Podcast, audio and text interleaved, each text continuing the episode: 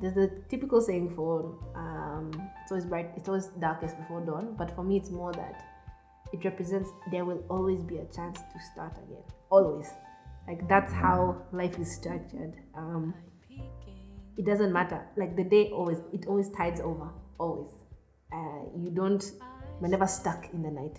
Um, and I think that maybe sometimes we don't see our opportunities to come out of it, but we're always given a chance to grab onto, I guess, or run after the light at the end of the tunnel and run into it. So, What is it that I'm actually looking for? Do we really know life? But let me say intelligence emotional intelligence, social intelligence, financial intelligence. So I believe it's important for each and every one of us to understand the rules that govern any arena of your life. You are listening to The Revenge of the Forsaken Gods, a podcast that explores the human experience and seeks to create a blueprint for living using books, stories, movies, and conversations. And here is your host, Andrew Balongo Opere. Welcome to the Revenge of the Forsaken Gods, and I am your host, Andrew Balongo Opere. And in today's episode, I'm very excited to be hosting a musician.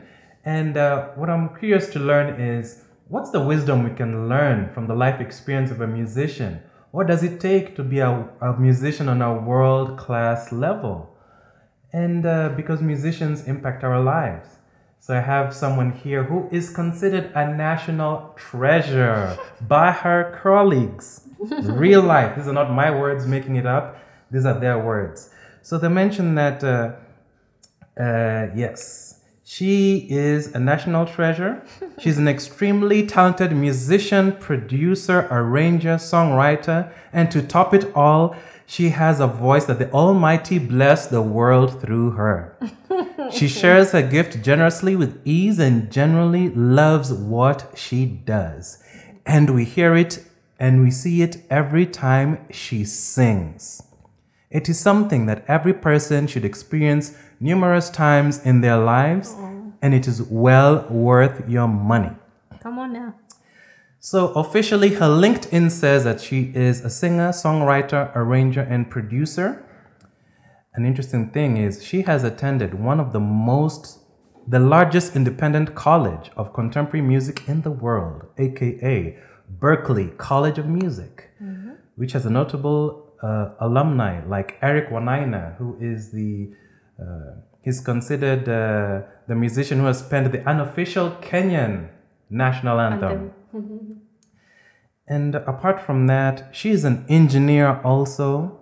And last but not least, before we bring her on, I just gotta say this from your friend. On one hand, she carries the grace and beauty like a swan. And on the other hand, she possesses a gentle fierceness. I wonder if she'll uh, pick, in fact, I'll ask you this is a question. I wonder if she'll pick if you ask her what wild animal embodies her. so without further ado, the Berklee College Music alum, the lady who is a national treasure that the world needs to listen to at least once in their life before they die, Lisa Oduor Noah. Thank you. Welcome, welcome. Thank you. So uh, I noticed uh, on your uh, Instagram, on your uh, bio, you have room 116, like a quote. What does that mean? I'm gonna read it for you. Let me pull it up here. It should be interesting. it actually stands for Romans 116. Mm-hmm. Yes. Um, which I don't want to paraphrase it because, yeah, that's my motto for life at the same time. So it says, For I am not ashamed of the gospel of Christ, for it is the power of God unto salvation to everyone that believeth, to Jew first and also to the Greek.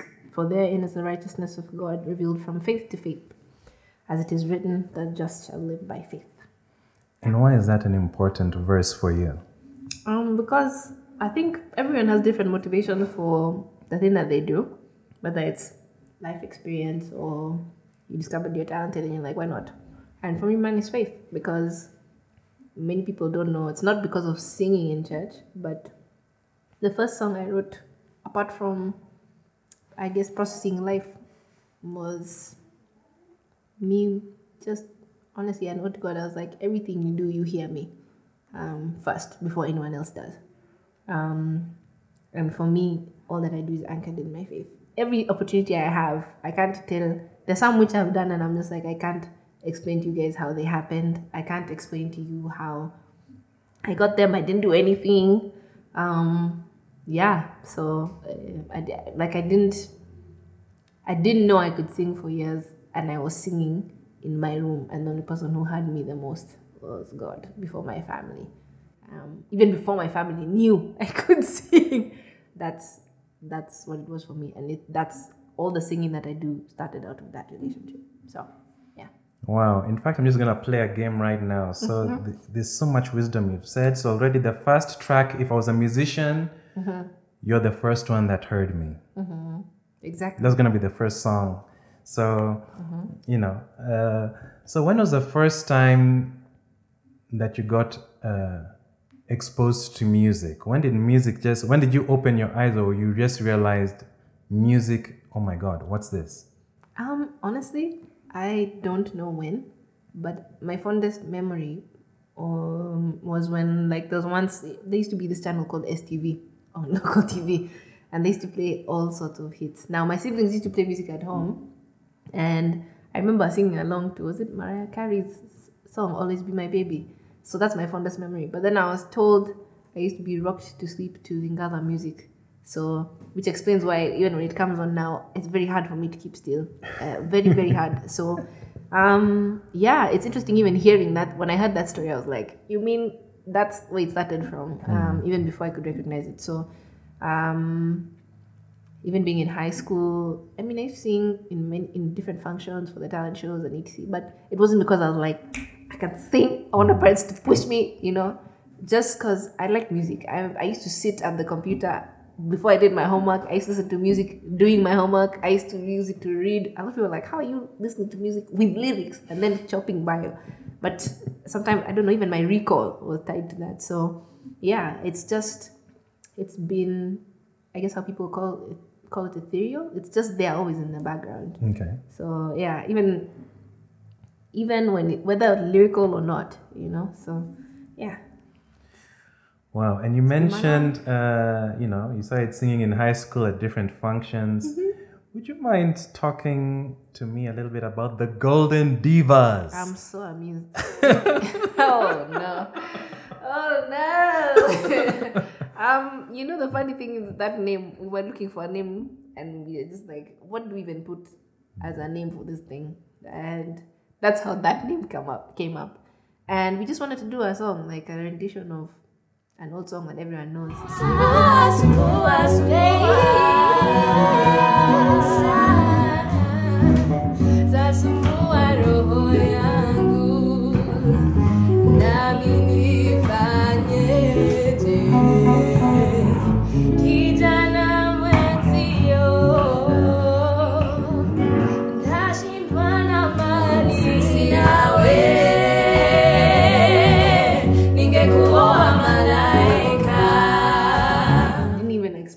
It to get that many views or anything. So now you're talking about uh, the song you're talking about is was Malaika. Yes, by Fadhili Williams. And it actually currently shows it has 56,155 views. but people know how old that thing is? 2012, I think. I know, eight years ago. No, 2022.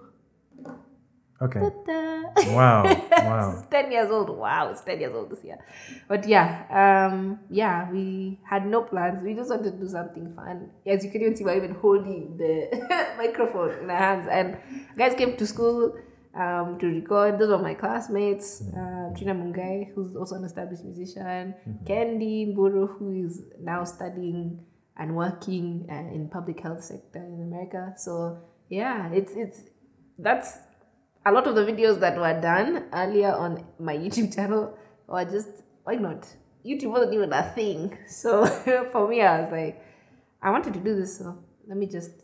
It's nice to sing songs, and I like arranging songs and thinking about what if we could make it different from just the way you guys usually hear it. Yeah.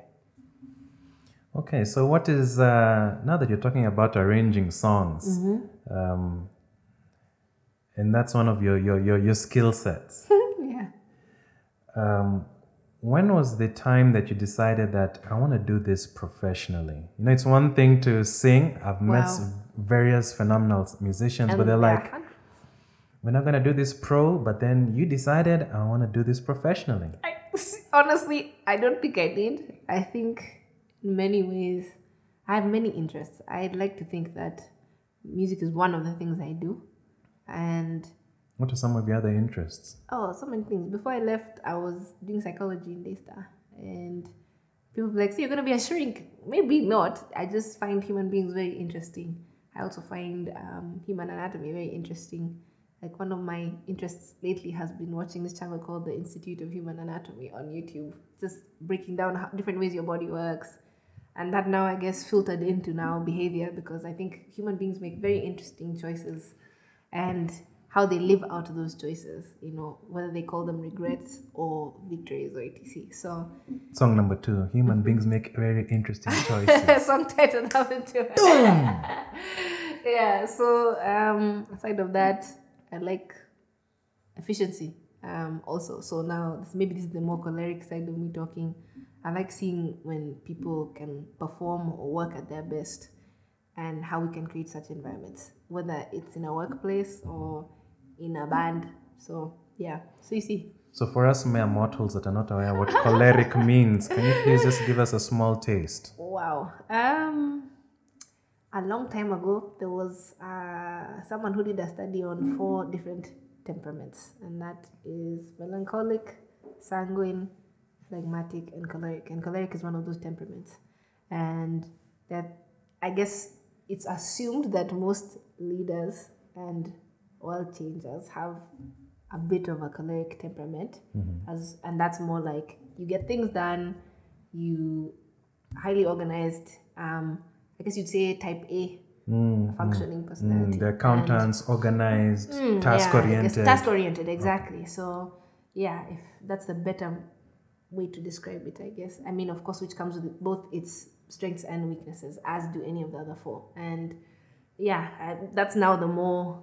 If you wanted to put me in an office, maybe that's me. Mm-hmm. I'm I'm both the creative, emotional, etc., which is now described as a melancholic, and mm-hmm. slightly perfectionistic, but now that pairs with the task oriented, organized etc., which is why I get stuff done even when it comes to if let's say I'm music directing a gig. Mm-hmm. I'd be like, these are the elements we have, how do they need to work together for us to come out with this outcome? So but also now pairing that with now interests like in human behavior, that's like, okay, you made this choice. What is the series of things, factors that contributed to that? Um, and in the present life that you have, what disables you from moving forward or making certain decisions or acting a certain way to your benefit and to the benefit of others. So you see how they kind of all. Sometimes I feel like doing music allows me to study human behavior because you do market research when you're watching your audience or doing watching these analytics and etc. But then also you do your own personal introspection, whether when you're writing from experience or writing about someone else's experience, you study. You're studying people. You're studying your own emotion. You're observing yourself and even how people receive it. Um, sometimes not so obviously, but you know, people tell you this is the song that I play every morning. You know, I'm a part of someone's day every day, and that's absolutely striking to me. So yeah, Song number three, part of my song every day. oh my part god. Part of my day every day. yeah, because music is the soundtrack of our lives, Exactly. and uh, you know, I'm just humbled by the way you. Uh, I guess this is part of what we don't see about musicians is the analysis you have to do to create the song, to understand the human experience and attempt to put that in words. and even just sometimes how you're not studying it and then you do something and then guys are like, I love that song. And you're like, really? This one? this is like so personal for me, you know? Um, yeah, I don't think people understand the process is so wild, I guess. It's like gardening. Sometimes there's some things you plant in order, then they take the longest to come out. And then the ones which might just be spread randomly in your garden are the ones which grow incredibly, you know? So Okay, so what are let me start my game. You know, uh, in my podcast, I like asking people what are three things. So then, what? Trilogy. yes. What are the three songs that you felt were personal that people told you, "Oh my God, this was a hit! Oh my God, this song means so much to me." Oh, um, on my own. Um, a lot of people have talked about the first song I ever put out. It was called Apology, and till now, um, I was shooting for the rave with Jerai, who's also an incredible songwriter and singer in Kenya, and she she said that was one of the songs that pushed her to move back to Nairobi and start her career, and I was like, what? Wow. influencing the children. Oh my God! Wow. You know, um, or even um, so that's apology. Then there's a song that I sang throughout college that I wrote in 2016, but some people just played like, and it's called Daylight, and I wrote it because I was homesick and I missed Kenyan sunrises because of the curtains my mom bought. So they wash the room in color like yellow and blue and orange. And when you're in the winter and it goes dark at 4 p.m. and it starts, light starts at like 8.30, 9 a.m., you're like, bruh, I can't do this. And then it's cold and the heater will go out and you're like, guys, I'm suffering. And then it's just too many different things, but more so, it's emblematic of hope because no matter how there's a typical saying for um, it's always bright it's always darkest before dawn but for me it's more that it represents there will always be a chance to start again always like that's how life is structured um, it doesn't matter like the day always it always tides over always uh, you don't we're never stuck in the night um, and i think that maybe sometimes we don't see our opportunities to come out of it but we're always given a chance to grab onto, I guess, or run after the light at the end of the tunnel and run into it. So that's what it means. And for me, it was hope because I was remembering that. Like every morning, I, I can't feel the warmth right now, or I'm not with people I know, and I'm in a completely different environment, completely um, out of my element. But I know that where I was at that time, um, it felt darkest, but I know that if I can get through this section of life, um, who knows what the rest might hold for me. So Wow.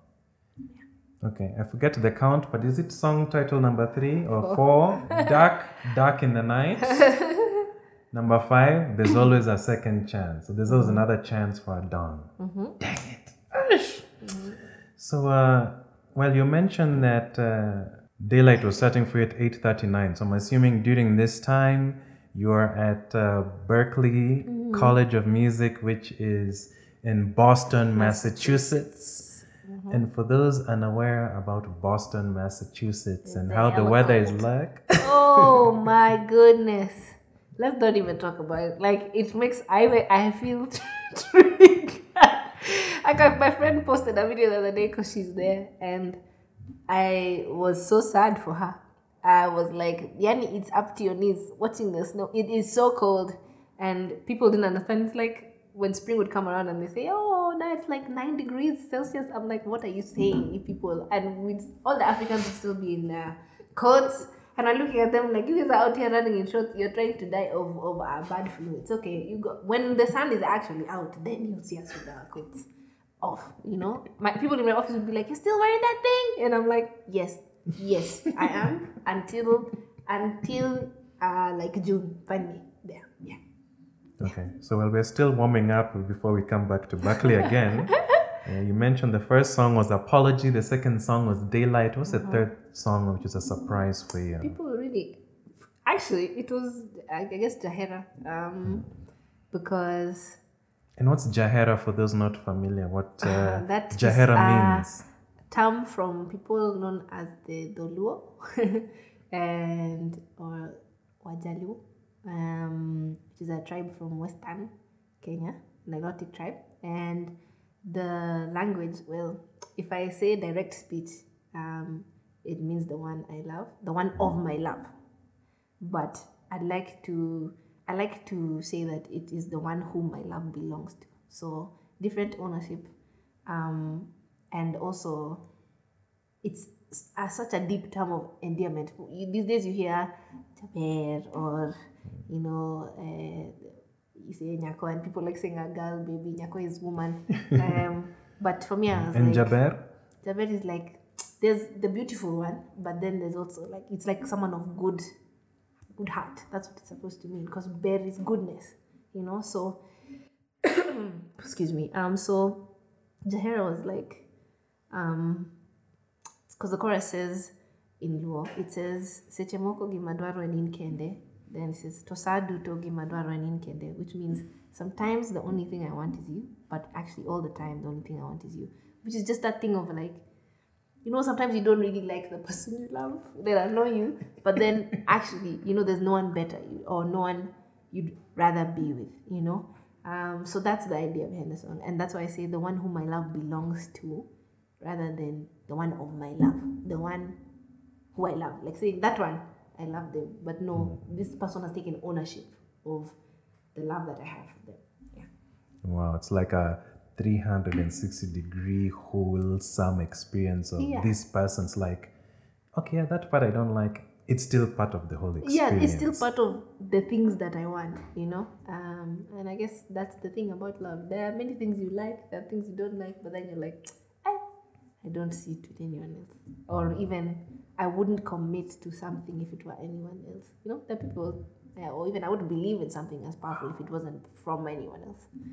It's very strong. People don't know how strong love is sometimes you know not because i know but just seeing. And i think we were talking about this even before the podcast started. We we know of stories about love, but it's easier for us to repeat the negatives of what's going on right now. But you know those stories, like even how your parents met. Like when you hear it and you're just like, yeah, you walked out the gate and you were like, she's so cute. I just need to go talk to her folks. Let's get married. And you did. Like very simple, but so 55 year love stories are written on that. Like um, my dear brother in law's uh, uh, lost his father last year, and his wife spoke of him like we were like because she said there's no way you didn't take me you took me around the world you know like that's someone who if if i was going to say they're talking about that Jahera for real that is the one who her love belonged to and she said you made me feel like a queen. She said my children are because of you and even things like I she has no ill to speak of him. And all of us can testify of that character. So imagine just how much more powerful that narrative is for for me who's writing a story about it's an ode to someone who my love could belong to. But seeing that was like you know? So yeah. But now you see, there's there's a level where the Mm-hmm. words are very powerful. Now, how do you bring vocality into it? You know, Hmm. because people say this about you, and Mm-hmm. any any popular musician who connect with their audience emotionally is that Mm. you bring the, the, the, the tone of voice, those words, you make them alive. Like The that person. Mm. that person wrote it like a poet, but when you sang it, yeah I understood. Oh my God. Yes, yes. The emoting i guess um well emoting is one thing that's like a it's like a thing you learn as you sing. It's the same way if i listen to bon iver singing i can't make you love me versus tank singing i can't make you love me. And those are two very well renowned artists yeah? Tank for r&b and bon iver for singer songwriter things. And i think he's from uh, a part of the uk um, they sing it so differently. I can listen to Bon Iver and it'll make me feel even more sad boy hours, you know. But then Tank will sing it in R&B and be like, shoo, those riffs and runs are so good. But then he's still conveying the same emotion, just in a different tone, timbre or timbre, as people say. Um, and and just you realize just how specific articulation is even in vocals you know? No matter how many riffs and runs that everyone can do that are the same. Yeah exactly. No matter how many you can do you articulate the story differently. It's like if you tell a story and i tell the same story we'll say it so differently. And that's what i think when thinking about singing. Um, someone else might think of um, math when they do singing, you know, because music is math. Someone else might think of it like chemistry, because you're putting different things together. You have drums, you have a certain percussive instruments, so then you have a voice that's not that's super husky, and maybe like a nylon string guitar, you know, like think about guys from Southern America. like Brazil and the timbre of the many voice, voices there. It's like very rich, you mm-hmm. know, or even from Congo here, which is very melodic. Like their lines are very it's like sing songy, like it's almost like poetry, like you said, you know. Um, it's like then you go to it, then you can be like, how do I love thee? Let me count the ways, you know. so or even you take Ed Sheeran, you know, whose lyrics sometimes you're like, I can see the whole story, like when I close my eyes, you know. Um, like the song Perfect, you know. So you think about it, and you know that's how singing is to me. So if I even whether lyrically or vocally, if let's say I'm, for instance, like in December last year, we did a we have a tribute series with June Gachui and a bunch of other musicians where we do. And, and, and who is June Gashuri? June Gachui is ah, she's many things. Now She's that your name dropping. she's a fantastic intellectual property lawyer, fantastic singer. She's an actress. I- I don't know how many things you want me to name because she does all of those, and those are five only. And I think that's another national treasure. Completely. And, and I'll just name it right now. She's the one who said you're the national treasure. So I guess one national treasure uh, acknowledges another national treasure. She's the best, and uh, she. I haven't forgotten what I was saying. You see? You are having a tribute series. Um, Yes, so we were doing the tribute series and we're doing Whitney, you know. So Whitney sang her songs in Whitney's way. No one else will do it like Whitney. Even if we're, tri- we're, we're doing a tribute to her, it's how I sound singing Whitney. It is Lisa singing Whitney.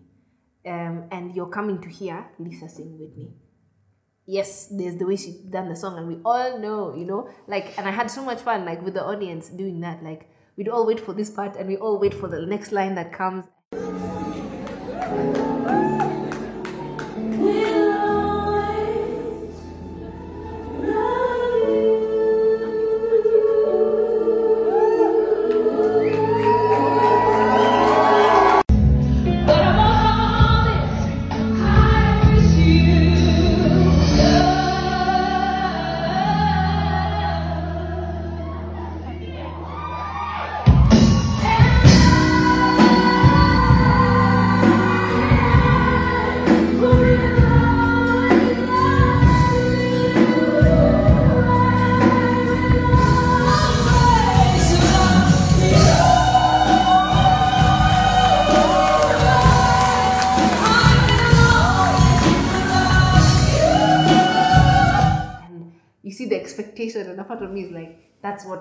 All know that feeling. So mm. that's what i enjoy even. So even if it's my original music mm. people will be like like in daylight they all they sing the ending and i don't know i just feel like oh my god that's all i wanted to do you know? That's if i live for that moment just when they sing that part because it's I wrote something on my Instagram the first time I was releasing it because every time I hear that part being sung out, it wants to, it brings me to tears because I'm like, I, I said, I think I said, I found healing as you sang with me. I found joy as we laughed together at every every audience. You have that one moment, you know. Even with the guys from Whitney, I can never replicate that moment again. So, and one of my teachers taught us that your audience is coming into your living room when you perform um, they're your guests. You usher them in and you say when they can leave.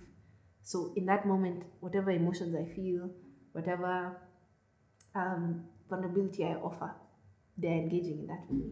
So maybe that's why um, people speak of that because in my head I'm like I have nothing else to offer you but myself, and I hope that myself and my voice, you know, and still again it's me. Uh, whether you accept or reject, reject that, this is what I'm presenting to you. So who is this teacher that bestowed onto you one of your Oh. gems of wisdom that to which we are enjoying as a national treasure? he's unfortunately he passed away years ago um i think in my first year of berklee. And it was crazy i met him he's the first teacher i met on campus at berklee um just before we started orientation week. And he was like you coming to my class sweetie and i said immediate. Um and at the first or second year i think it was second year. And he his name is uh, Armstead Christian, fantastic flautist, saxophonist, and singer. And our class was literally just a performance class. We'd go in, we pick songs, and there's a pianist or an accompanist, and we'd go and sing the songs. And I, I'm an introvert, so um, even if my job dictates otherwise, I am. So that class, I remember him saying when he said that thing about welcoming people into your living room, you you break the barrier of like, oh, you're here to perform for us, and all you do is what we want. It's like, no, we're both here, you know, whether it's a high energy gig or not, you know. Like for instance, in Whitney, I went from singing "I Believe in You and Me" to singing "I'm Your Baby Tonight," two starkly different performances, you know. But by the time we got to Baby Tonight, I'm like, we've gone through the journey together, you know. So if you're in my living room, I host you. If I'm a host and I'm a great host, you do that feeling like, guy, even if I see you how many times a year, you're like, I like going to that. I like being with them, you know. And I, I like that feeling of connection, you know. Mm-hmm. That's what every human being is looking for. We just want to connect on some kind of level, even though sometimes we first do it in maybe not the kindest ways. You know, we first be apprehensive, but when you first when you establish it, you know, if if I smile at you and you're like, I've had a sucky day, you'd be like, guy, it was one person who smiled at me on the train who might have spun my day around. So yeah, that's that's what he taught me. And because in that class when we performed, he I sang like towards the end of the semester. Um and he cried. And I was like, I had closed my eyes and I'd forgotten for the first time. And he was like, he just looked at me and said, whatever that was, keep doing it. And he said, I don't know where you found that thing, where you are now, keep doing it. And I said, What do you think it was at that time? I don't know. I think it's just that, um, again, like I said, I'm not around anything familiar. I was having the hardest time adjusting to the cold because what? Um, and then um, I was discovering myself and what I liked about my voice. Um, a friend of mine repeats, she says, I remember you got there and you asked me, Am I good at singing? And she said, What? and I was like, What do you mean? I said, I'm in a place where that's one of the biggest questions. Your value um, as a musician or as an artist this question so much because there's so many people doing exactly what you do, so you think, um, until you realize for all of you there's space. And that for me was the turning point. So maybe that was it. I was just figuring out there's a room for me and how I sound and my experiences, and there are people who need to listen to it and who will look for it so that it's listened to. You know, um, it's not like I, I was like, listen to me, look at me, and I'm like everything. You know, sometimes you have to, cool, but I was, I was, it was just me and a few classmates of mine and him in the class and an accompanist, and even the accompanist looked at me and said, yeah, that, that, that was great. And he's a hard he, they were hard critics especially the, the accompanist you know. These are people who work with world renowned musicians and artists you know and they're coming to teach you in the school but even seeing my classmates and they were like there's some one of them asked me are you in love like i felt like you were in love and i was like i wasn't but i guess i was allowing them finally into my living room because for so many years i used to perform with my eyes closed and stand in one spot on stage and let my voice tell the story. And I think maybe that was the time I was just like, you know what? Maybe now, maybe after all this time standing in this classroom, maybe I can take that thing about bringing you into my own little world and what that could sound like for me, or that felt like for me, or yeah, um, he he encouraged, I guess, a freedom to just be yourself because that's what people want. Yeah.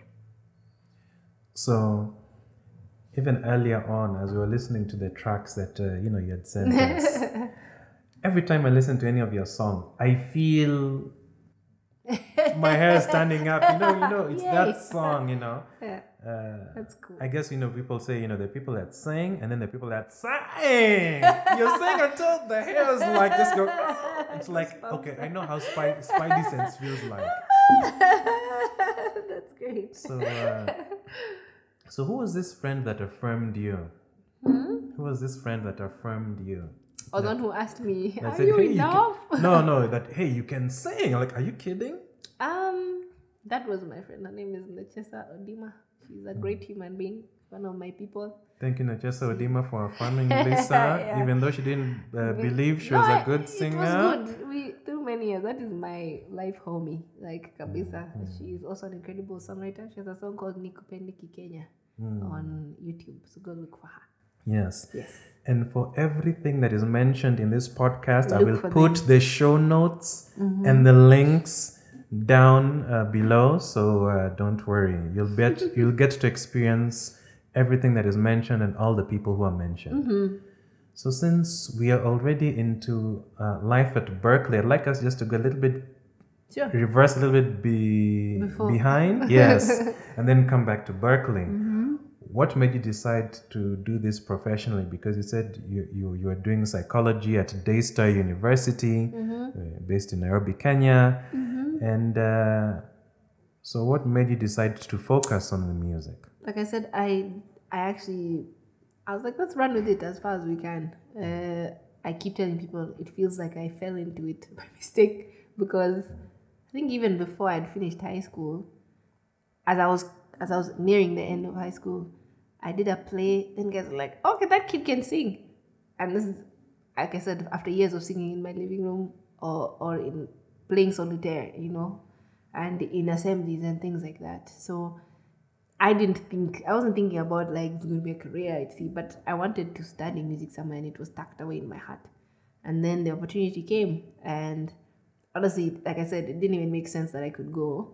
Um, not just because I had started school here, but because Berklee is hella expensive. Like even getting the scholarship, I I just applied. I didn't bribe anyone.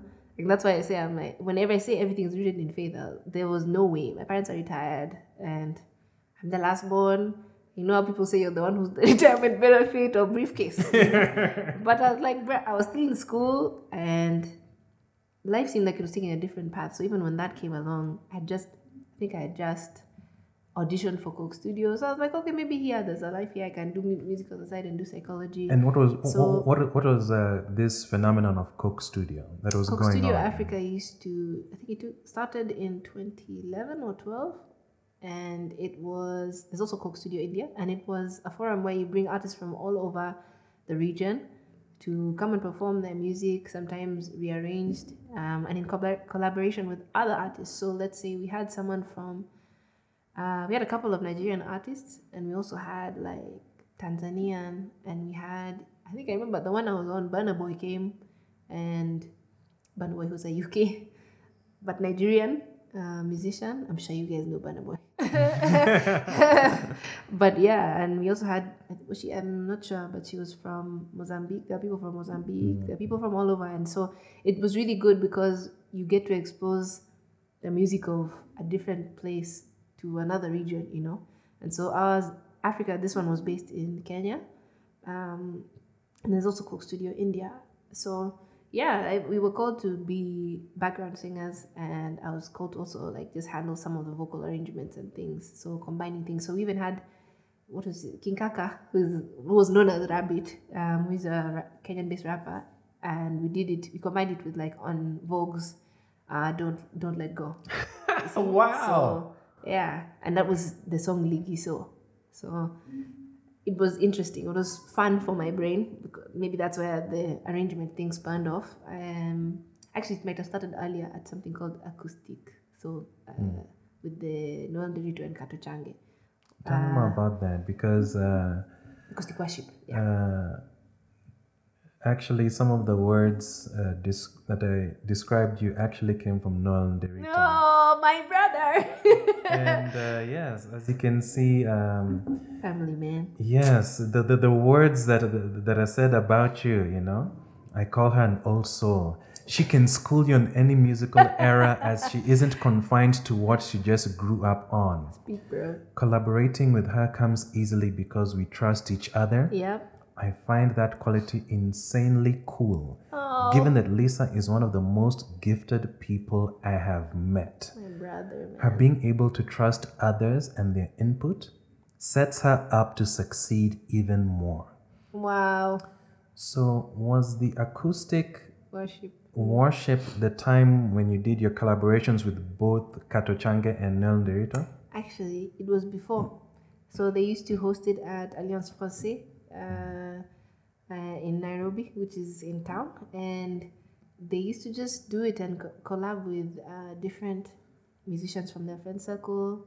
And just create different traditions of songs that people knew, worship songs that people knew, or even give people opportunities. Like there's a phenomenal singer uh, called Vanessa Obunde, and she also did that stage. So that Golden Diva thing came, and we did acoustic worship, and that was one of the first, like I think, apart from First Fridays that used to be hosted by Kavuta Manzia. Um, And who's Kabuda Mwanzia? Oh, uh, she is one of Kenya's, I guess, most renowned jazz vocalist. Um, she also went to Berklee, an alumnus as well. And yeah, she performs. I think she even the last time Safaricom Jazz was done, she did a special. I've sung with her at Tis the Season, which is a regular Christmas gig put on by Temi Oyungu, Eric Wainaina, and Sheba Hirst. Uh, and And for those who don't know, Atemi Oyungu, Eric Wainaina, and Sheba Hirst, who is Eric Wainaina's spouse as well. And they have a production studio called Rainmaker. And Atemi Oyungu is also another prolific vocalist from Kenya. Um, so we've she's also incredible. So great that she's also an alumnus of Berklee, which helps.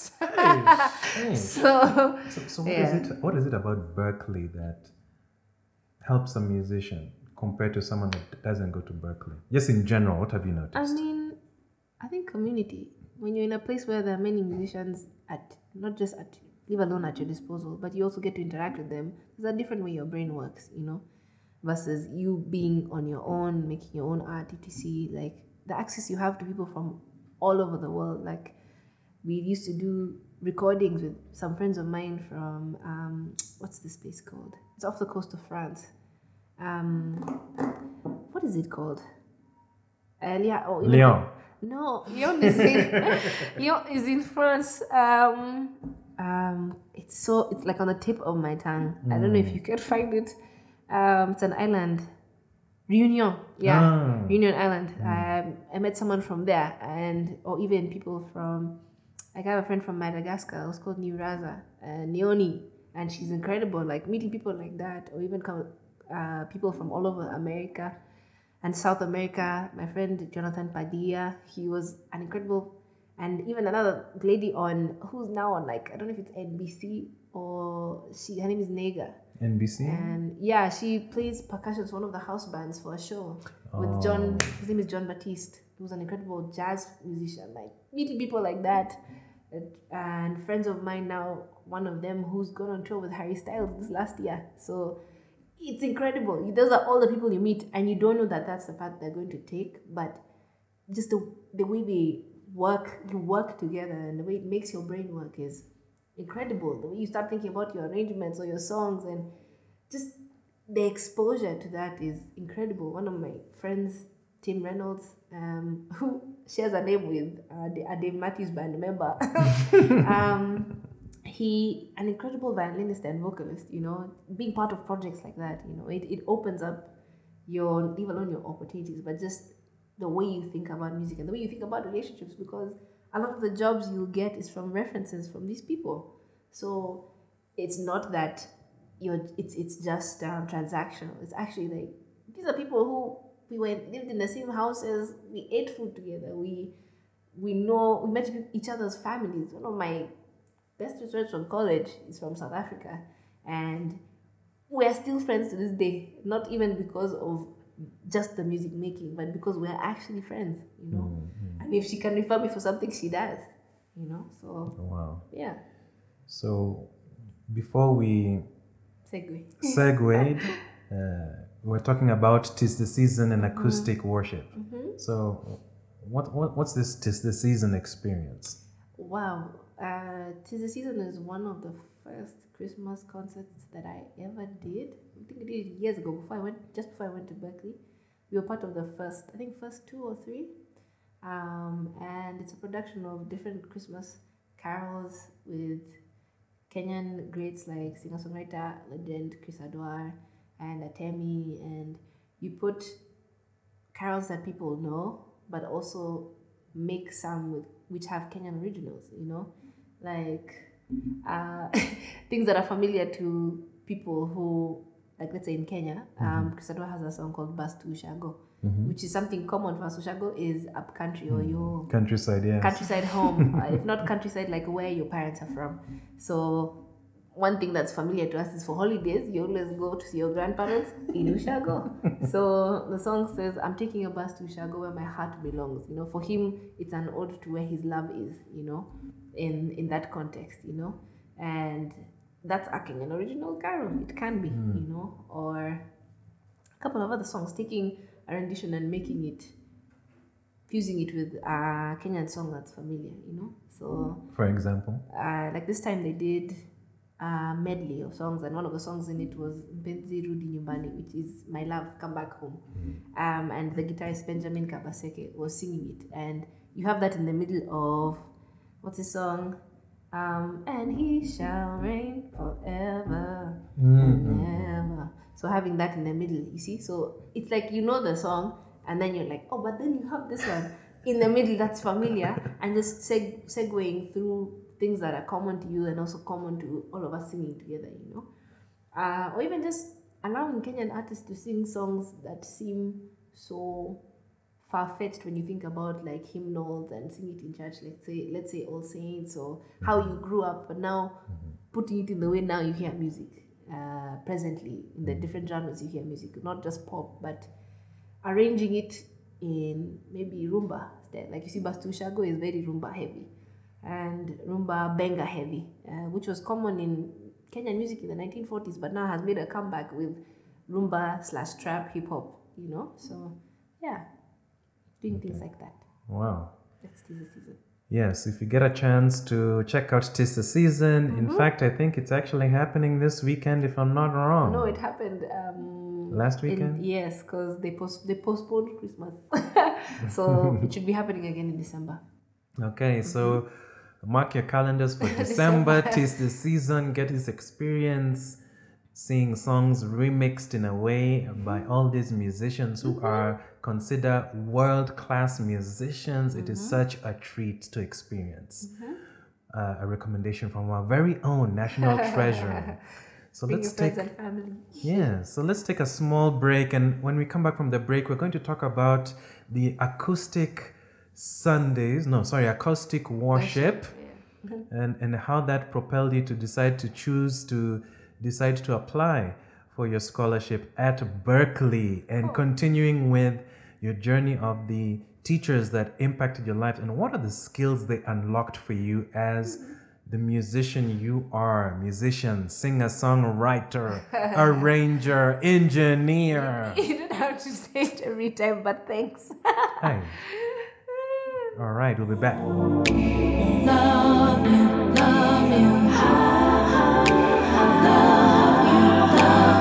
right, welcome back to the Revenge of the Forsaken Gods podcast. If you're tuning in right now, I'm interviewing a singer, songwriter, arranger, producer, birthed in the embers of Berklee College of Music, where world famous musicians have been blessed to emote our our hearts. Mm-hmm. You know, turning lyrics into melodies that change our emotions and help us with our lives, with the soundtracks of our lives. I can't even figure out the right words to say, but you know what? It, it just it is what it is.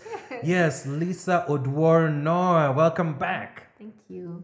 Thank you for having me. Yes, and uh, right now, since we're back after the break, tell us about acoustic worship and how this experience led you to decide, uh, you know what, I'm going to apply to Berklee and pursue this music. Let me take it to the levels that I could and your adventures at Berklee.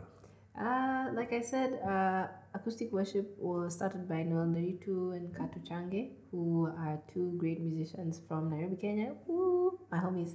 Um, and great collaborators as well. So we we went and performed on that gig, and we, I met them at church, at Nairobi Baptist Church, and we kept performing from there. Like it became doing acoustic worship to being on the albums to collaborating in life you know like i said uh, not just berklee but even at home a lot of my collaborations and the people i work with we have relationships that are like 10 years old uh, or more uh, for instance my guitarist my resident guitarist one of them and both of them um, Saddam Malaki he we've known each other since in class six and even Newman Awar who's also another resident guitarist who is incredible both of them are in, completely incredible, and I've known them for twelve years, ten years, one eighteen. You know, so um, for me, we worked together, t- and then when I got the call to go to, I actually didn't apply for the scholarship,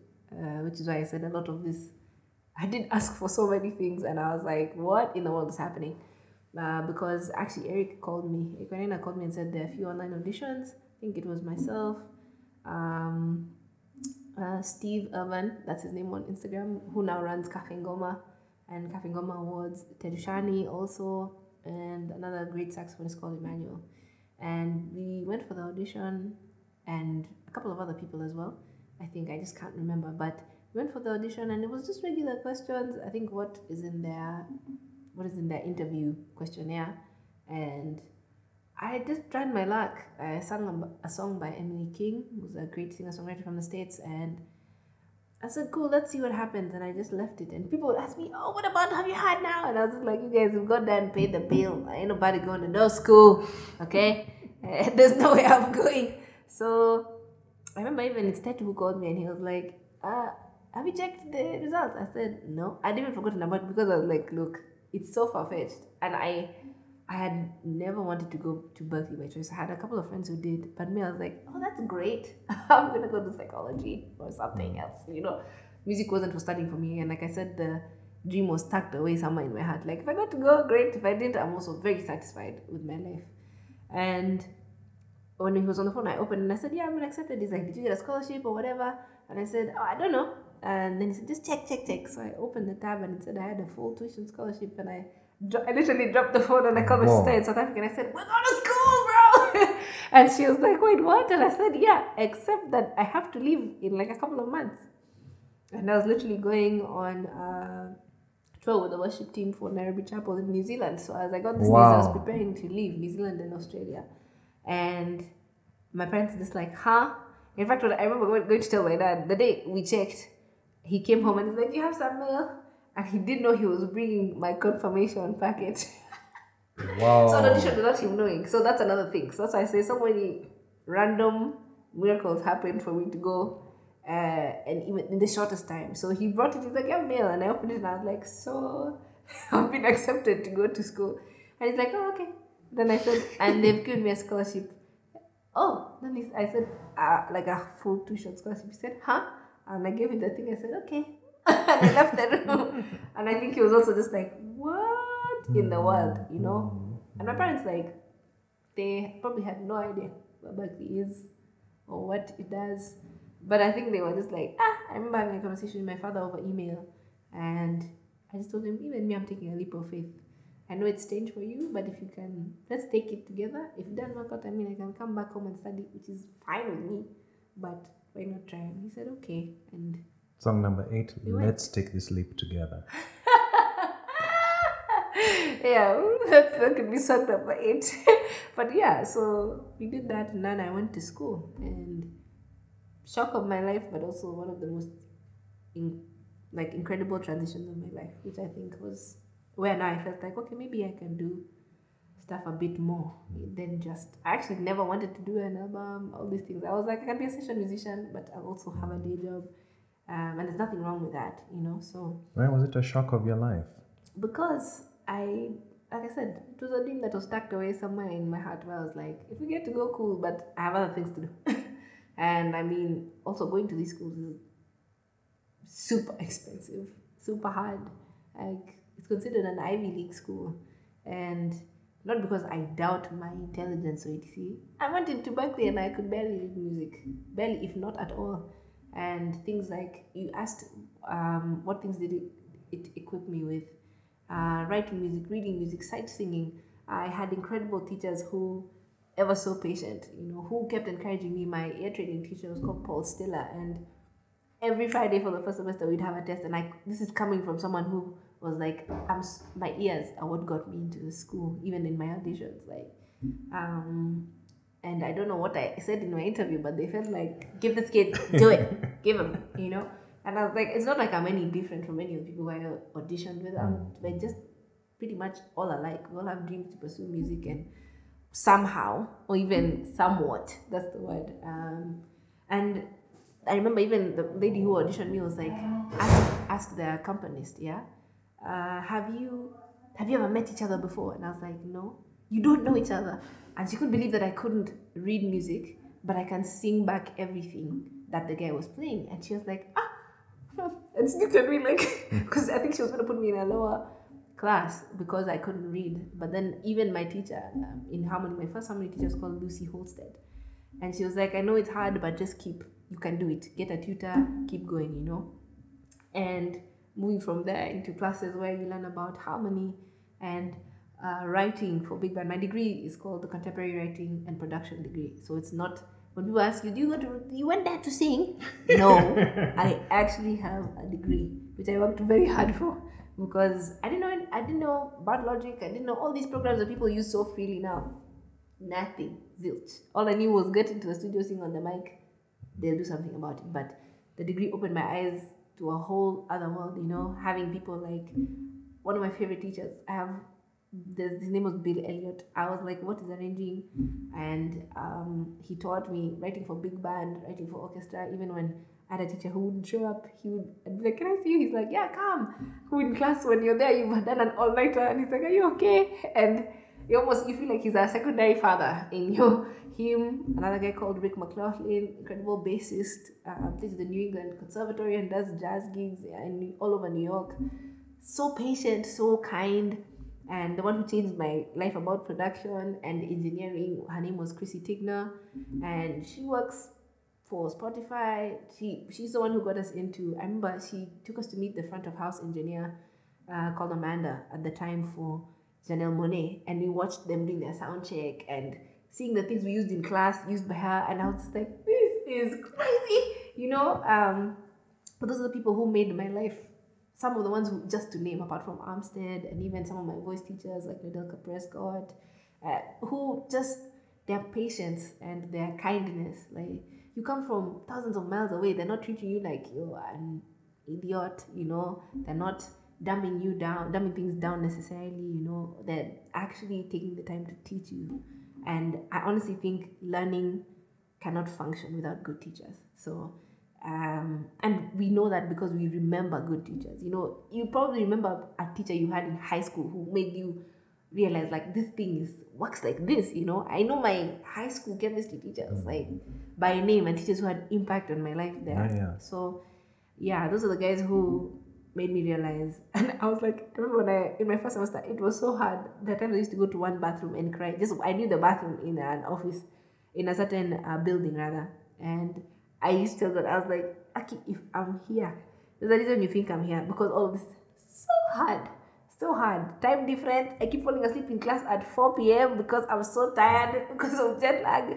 And I was like, if I'm going to leave this school, I must leave here with a first class. Like to prove the point that I am completely an underdog by all standards, but to prove that the underdog can come out on top. And more than that, that whatever purpose you have for me here is greater than anything I could imagine. And that's exactly what it is. The reason you think I'm here. That song number nine? Nine. Crying in the bathroom. song number 10. Part of us all. Mm-hmm. Yeah. yeah, so that's pretty much it. Wow. And, um, you know, who are some of the interesting people that you met? Um, I think we are talking about this earlier. You Oh, know? yeah. uh, the interesting people you met while you were at I've done Berklee. in school. um, like I said, I've made friends with people who now go on tour with people like Harry Styles or Jacob Collier.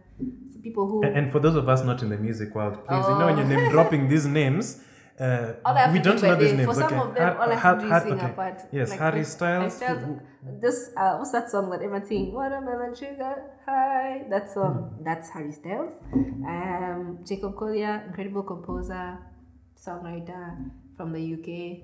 Um, people who my friends work with them, you know. Um, and for me, it's like I don't I don't see them as like from far away. I'm like these are people who would we'd sit in the same house together, eat lunch, go for walks with, or even um, doing shows where, for instance, we opened for Parliament Funkadelic, and Word. Look at you. So that's you tell me. if you don't know them, I'm not even going to say who they are. I suggest you just go look. Okay? Yeah, you see, this is part. You see, the reason I'm doing this podcast, I'm considering this as life school, and you are the lecturer, Professor Lisa Oduor Noah, teaching us the lessons of music and what we can learn from this. So Yeah. she's opened for Parliament Funk. I bet you guys didn't know that. Now you guys know. For those who are doing research, Yeah, and I with, remember with that, my friend called Sela Poitier, who's from is it Barbados? She um and she was opening for them, and we sang with her. So or even 2019 going to China with and my friend who's an artist there and calling us to work with them. You know, I ended up singing in Chinese at at a festival which I didn't even know what it was until I got there, which was the Shanghai Jazz Festival, which is an annual event which is incredible to sharing the same to being the act just before Lalah Hathaway, who is also a Berklee alumnus. You see what I mean? So yes, yes. there are many things that have happened that I can't explain that have been born out of relationship. So Did you find it hard singing in Chin- in Mandarin? I'm assuming they're singing in so Mandarin. probably What's the Mandarin. difference? Um, forgive me, uh, but it wasn't. It's interesting hearing. I like languages. That's another one of my interests. I think singing in other languages is incredible because of how people phonate things or enunciate things, and how for us it might be there's like we'll say sure, and then like they'll say something like sheer, yeah, and us like what is that? If I say like shirt, but it's now your year like sure, but with a sheer like hmm. that, and you're like what? That's a word. and how do I say that in singing? Like there's a song. Um, her name is Thierry. She's a great vocalist. She's from China, and she has a song called Casino, but it said Casino. So it's simpler there, or even like um, just learning the pronunciation was fun for me because I was like, this is a challenge, you know. Or even learning, for instance, uh, there's a cover I've done of Lokwa Kanza, Lokwa Kanza song called um, Nakozonga, and I Mm-hmm. And have who so is much Lokwa fun. Kanza? Lokwa Kanza is, I think he's based in France, but he's a singer songwriter. He's worked with the likes of Richard Bona, who's a bassist who is signed to Quincy Jones, is his label. And I did a cover of his song, and I find singing in um, Lingala is so much fun. Like, again, the musicality of the language, it teaches you so much. Even like, if you think about the song Premier Gaou, you know, people will be like, it's like a fusion of French and another language. I'm not sure which specific. I don't know if it's Lingala, but uh, they're actual words. But people just say, uh, Gaou, exactly, exactly.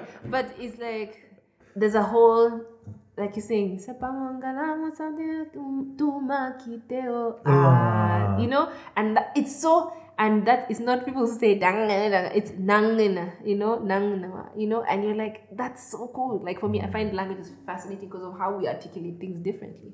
Or even if I sing, um, um, what's this song? Um, there's a song by um, Sanel musician, you know, um, called Tave Zikute with Simi. You know, So it's so interesting how guys phrase their stuff. So for me, learning things like that is exciting for my brain. So doing things like that with people that incredible now even makes your brain even more like explode, at least mine, because I'm just like we're just people and we're sharing something. Music is it's like sharing a language, it's like a secret. Um, C.S. Lewis calls this thing a secret thread, something that you and someone else share that's in common, you know, um, and it feels like your own little secret bubble that then you get to share with the world, you know. So, like you said, some of the random but incredibly famous people I've run into at Global Citizen, um, meeting someone like Chris Martin from Coldplay. And what's Global is- Citizen? Oh, you might have to help me on this one. It's uh, there's a concert, but it's usually it's a campaign and a forum where they push, I guess, some of the Millennium Millennium Development Goals, uh, but also through art. And the concert is curated. At that time, it was curated by Chris Martin, who's one of the members of Coldplay, which are incredible. Uh, one of my favorite groups um, of all time, and one of the few last standing groups of all time from a decade that we know outside of Kina U2 and um, other great bands, you know. So, um, or even meeting Hugh Jackman, um, just because we were standing backstage and talking to them and they're nice, you know. Like I told you before, you just realize these are just people, or even being. Like I, I did a gig when I lived in LA. Okay, hold um, on. for Before, before, called- before the gig in LA, pause. Yes. You met Hugh Jackman backstage. Please yeah, continue at the Global story. Citizen. at Global Citizen, and I mean, I was asking for a photo because who doesn't love Wolverine? But so kind, and he was just like, "Yeah, I'll be right back. I'm about to go up on stage and do a a, a, a, a, a little segue into something else. But if you're still here, come and find me, you know, and not the kind of celebrity dom that we think it is, and just realizing that they're just people. You might walk into a grocery store, for example, in Atlanta or in Los Angeles, and they're there shopping, and we I guess fame dehumanizes people because you give them a deity status, but they're just they just do things like you. Maybe they have access to more to different things and to more, I guess. But they're just people. They go shopping, they go to the bathroom, they need sleep, they need food. Uh, yeah. You mean really? Can you imagine? No. it's it's a wonder, you know, it's a wonder. But yeah, I- I'm still stuck on Wolverine being kind and nice. Me, I'm just saying claws. and- ah. I'm dead. but yeah, like they're just they're just people, kind people. Um, sometimes I'm not even shocked if they're scared people because they don't know how you handle them. You know, um, I read something somewhere that Chris Rock, uh, who you've grown up watching, if you've watched Everybody Hates Chris, you know who Chris Rock is. but from being a comedian um, and a storyteller, like he doesn't necessarily like papar- he doesn't pa- like paparazzi at all and and he seems cold at first, but it's just because he's it's so impersonal. You know, people will take photos of you doing things that people would normally take photos of. You know, like I was explaining the thing for imagine you walk into a, a concert venue and you see one of your favorite artists in the bathroom. Part of you, if you are an extreme fan, would be like, "Oh my god, can you sign that?" But it's like you're in the bathroom, man. Like, do I want to sign something? Also hygiene, but at the same time, you're like. I, a part of you is just excited, you know. So what can you do? Okay, no, it's funny. It's not funny. okay, yes, yes. When you when you see it uh, 360 degrees, Yeah, yeah, the fan is excited, but the individual. it's like, dang man, I'm just trying to please, pee. Yes, Yeah, yeah. So you see, wow, it, it, it's really humbling. Mm, So it is. some some honored to be uh, you know in the presence of a celebrity uh, who, who has been to China. Well- Fun fact for people who who don't know things about her. So she sang in China Jazz Festival. Met Hugh Jackman off stage. This Hang out with Chris Martin. Oh my goodness. Okay, yeah. So now we go now we go back to your gig in LA. Yeah, I did a gig in LA with a friend of mine called Naomi. Okay, what what was the gig? And then you introduced Naomi. Uh-huh. Yeah, it was. She does a gig every year for her birthday, and I happened to be there at that time. And who is Naomi? She is a vocal coach in Los Angeles and a close friend to a couple of people. So I met her, we used to go to the same church, and she just said, Come and sing. And little did I know, she's also very good friends with Tori Kelly, and she sang with us. Tori Kelly stage. sounds familiar. Yeah, very prolific singer songwriter. These are people who started off Vine along um, with guys like I can't remember the dude. What's his name? Many people like his voice. I'm going to remember then and tell you later. But a couple of they started off Vine and YouTube, and they blew up. She produced self-produced her own EP, and then she was singing on stage with me. And in my head, I'm like, ah, But very kind also. She was like, I don't even know what I'm gonna sing. And in my head I said, ah, how? You know, and it was a I didn't even expect to be there at that time, but it just tells you how you're just one degree of separation, but also you like they're just people. they all learned how to sing in their own way. Like you're all suddenly on the same stage. Again, it's just access that makes the difference, you know, and a few choices here and there. Maybe they made or even their parents made. Yeah, that's it. So since you had access to Tori Kelly and you got to see her um, uh, doing her EP, No, I didn't get to see her doing her EP. okay, you She's, didn't she see, made her EP. but she made her EP. Yes. What was your inspiration to start your EP now? Um, mine. I didn't think I was gonna do an ever, and then there was music that had I'd written for years, and now it's sat with me since I moved back home. But it was written even before that, and I was like, why not just go ahead, put it out there, and make room for more music. So that's my inspiration. There's nothing too crazy like I want to make my something, you know. But yeah, I just wanted to put music out there. All right, let's take a short break, and uh, when we come back from the break, we'll talk about your upcoming EP, Sure. about to be released this week, and we'll get to our game of three.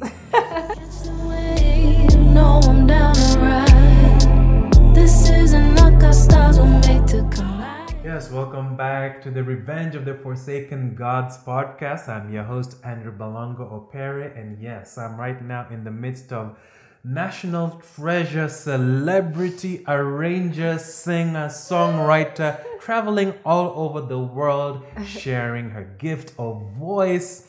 Lisa Oduor Noah, welcome back. Hi, thank you. Yes, before the break, we're saying we're going to talk about your EP. And uh, like I said, when I'm listening to your songs, as in my spider sense goes tingling, my stairs just, my hairs just stand. I feel like someone is putting something electric on my body. Uh, let's talk about this song, Galaxy. What do you need? What do you want to know? What was the inspiration for it? Um, I think there's so many stories that I've heard about people being high school sweethearts or they've met so many different times in their life uh, from friends of mine and how their love story started. So I thought about the idea of star-crossed lovers and you know how like the idea of orbit, like how um, the moon will never crash into the earth or the sun won't come out of its orbit. So I thought of like star-crossed lovers, regardless of where they meet in life, uh, they always find each other. Whether it's now, whether it's when you're 50, you've had those stories of like 70 year olds who are like, I've known him since I've grown up. So do you what? And a part of it is like, why didn't you just choose him then? You know, but I thought, why not put um, something like that, write something like that, where it's like, I've seen you go through your journey of picking different people. And I also know I've also been on my own, but we're what I guess it's like fate collides every time we meet. So yeah. Wow, wow. And what influenced the, the sonic arrangement? Actually, my friend Johnson Omoni J from Nigeria, who was here in Kenya at the time, was just like, I made these beats. Great producer, great producer. And he just sent it to me, like, what do you think? And the song just blurted out, and that was it. So I was like, ah, I really like this. And it just came. And I literally say, which you'll hear in the lyrics, like, catch the wave. Uh, and know that I'm also writing it with you. So it's like, no, I'm down to ride. And said, this is in luck. Our stars were made to collide. You know, I'm going to that way. So it's like familiarity, but not in the bad way. You know, reading off the fact that I've known you and I've loved you, and I will still, regardless of where you find me in this journey of your life. You know, so. Wow, wow. And what about Alive?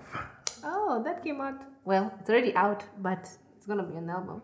Alive is about just finding a pulse again. Literally, which is why I said maybe now's the time that I feel so alive. Um, when I close my eyes and just fly. You know, I was saying it's like finding another love for music again. Um, finding life again in music. You know, uh, especially after COVID. And funny enough, maybe I wrote the song for now after. um, it's been three years in the pandemic when it feels like your life was held on ice for a long time, and then all of a sudden it feels like things are moving again. And even when I put it out, it had been like over a year since I'd put out any music. I was like, maybe now, again, like it says, maybe now's the time that I feel alive again, and that I feel like I can tell a bit more of the story of what was happening. And I think musicians we age with our music and then there's a part now when you're hearing it it's like oh my god i didn't know this music is new and that's like the lifetime of the music it's a lot older than you think but at the same time it's like maybe now they can hear as i grow into other stuff you know so Wow. Mm-hmm. All right. And I know you spoke uh, a lot about Jahera, but uh, did you speak about the what was the motivation to write Jahera? No. Uh, when I wrote it, actually, I got the chorus first, and I just like. How did it come to you? I don't know. Sometimes I hear things. Sometimes I whistle things. Sometimes I write a phrase, and just that came to me. So I was like, okay, and the chorus came first, and I was like, why? Why is this a phase And then we worked around it, and I thought about it as, like I said, an ode to the one whom my love would belong to. So an ode to Jahira. then you remove an ode and then you have Jahera. And it's for me, it was just I don't know when you think about a good thing happening, you know, and I think for anyone when there's someone who whether it's your child, whether it's your love story, when you think about the person who you love dearly, you know, who your love belongs to, there are things that whether in the verses or etc. I talk about things that people who care for each other would know. You know, uh, there's a poem called "The Look of Love," I think, or even a book, a song actually called "The Look of Love," and how um, there's a theorist who said that you can tell people are in relationship by the things they do, whether it's like glances or like how close they stand to each other or the way they speak to each other. It's very interesting, uh, and that's what it was based off of. Um, like in the bridge, I say. Um, when I think of love, I see your face, your infectious smile leaves me in a trance. Do you see where you lead me? You don't know how you send me spinning round, waist deep, head down. Eyes closed, I'm dreaming of a better place, you know? And in your arms is where I long to stay. So things like that, you know, like I I I associate love with a person or I associate love with this person or my child or that relationship that you know. Um, and a, fr- a question I like to ask my friends is who do you become when you are well loved? So yeah. Track number 10. do you become 11 When you're real when love. you become well loved yeah so When you become real love. i'm dead mary j blige Um, all right. And who was involved in the sonic arrangement of Alive and Jahera? oh i'm the chief producer and then my friend scott also called two size prolific uh, horn player um, he played the horns on alive and i sang and wrote everything and then my friend michael desina played uh, bass uh, on alive as well so yeah that was me Wow, wow, wow. Awesome, awesome. And um, just before we, we get into our game of three so that we can wrap up, mm-hmm. it's been said that anyone who is, uh, you know, at the top of their game, who, anyone who is successful or anyone who we see is good at their craft, mm-hmm. has had their face in the dust or in the dirt. Or, Ooh. or you've experienced hurt mm-hmm. beyond words that can describe that hurt. And uh, you had a talk uh, earlier on uh, where it is entitled The Monster Within. Would you mind talking a little bit about what was the influence? What is this, what, what, does that talk about and what influenced that? funny enough, I didn't name it that. and uh, someone sat with me. Actually, his name is Donald, and he's one of the heads of Engage, him and Agatha. And what's engaged? And Engage is a platform for stories. And the two of them did tastemakers and art, uh, Toastmasters, that's what it's called. And they decided that they wanted to create something like that um, in Kenya, a platform for different stories, different Kenyans to be heard, which is another form of connection. So uh, Donald approached me um, and he was like, What's your story? And I can tell you the usual thing for, yeah, I went to school, but what more is that? And uh, my background was that um, I have incredible parents, and unfortunately, one of them struggled with substance abuse, and that was my mom. And uh, for a long time, uh, people didn't know, but also a lot of the times that I'd spent singing also were catharsis for me from the situation because I mean, having any loved one who struggles with addiction or addictive behavior um, is a burden for a kid because I was really young. And so that's what that talk is about and how finding music was cathartic and has continues to be catharsis for me, not just in the situation, but even in life. Um, some of the songs, like on the album, there's a song there where during COVID I wrote the song and it was me articulating how I felt about being stuck, not being able to perform, not being able to sing, not being able to connect with people, not being able to leave the house. And you see how human beings thrive off of even just seeing family, you know, and being with my friends and just such a dark cloud it was, you know, when you're isolated. And that song was cathartic for me. So people don't know that a lot of the music that I started writing was written during that time period when my mom was at least, I guess, most uh, sick or the trying times of her um, um, her season with with the addiction being at its height at that time. So that was when I'd write the most. I'd write the most. I journal the most. Um, not that I don't journal right now, but yeah, that's that's what that was. And I guess that wasn't even that's one of the moments of being in the mud. Like college was ex- extremely difficult in that first semester. It was super cold. I remember even the first one of my first months there. Um, there was a blizzard in my first semester. There was a blizzard every week for eight weeks. We missed eight Mondays of school, and I remember the first one that happened blocked out the heating system of our house. So my body was waking up because it was going in shock. And people don't know this. Uh, I was going into shock because how cold it was, and it felt like my blankets were wet because of how cold it was. The temperature had dropped in the house. And I remember waking up at like five and I was like, something's not right. And I was like, why do I feel so cold? Like the cold was in my bones. And I emailed the landlord and I was like, help, the I think the heating system has gone off. And I remember her, even her husband came to fix the heating. And that was completely like shocking. Leave that aside from can barely stay awake in a class that I'm supposed to be. It's an art history class. I fall asleep at 4 a.m. At 4 p.m. every day because it's midnight and um, I'm adjusting to so many things. That's like incredibly hard. I never left home. I came by myself, starting my journey by myself, and finding family, finding new friends. Some, you know, maintaining old relationships. People actually don't know how hard long distance is, even if it's not necessarily a romantic relationship. You know, so doing that, even points where you're you're almost homeless in the states when you're a student because your housing is freaking expensive.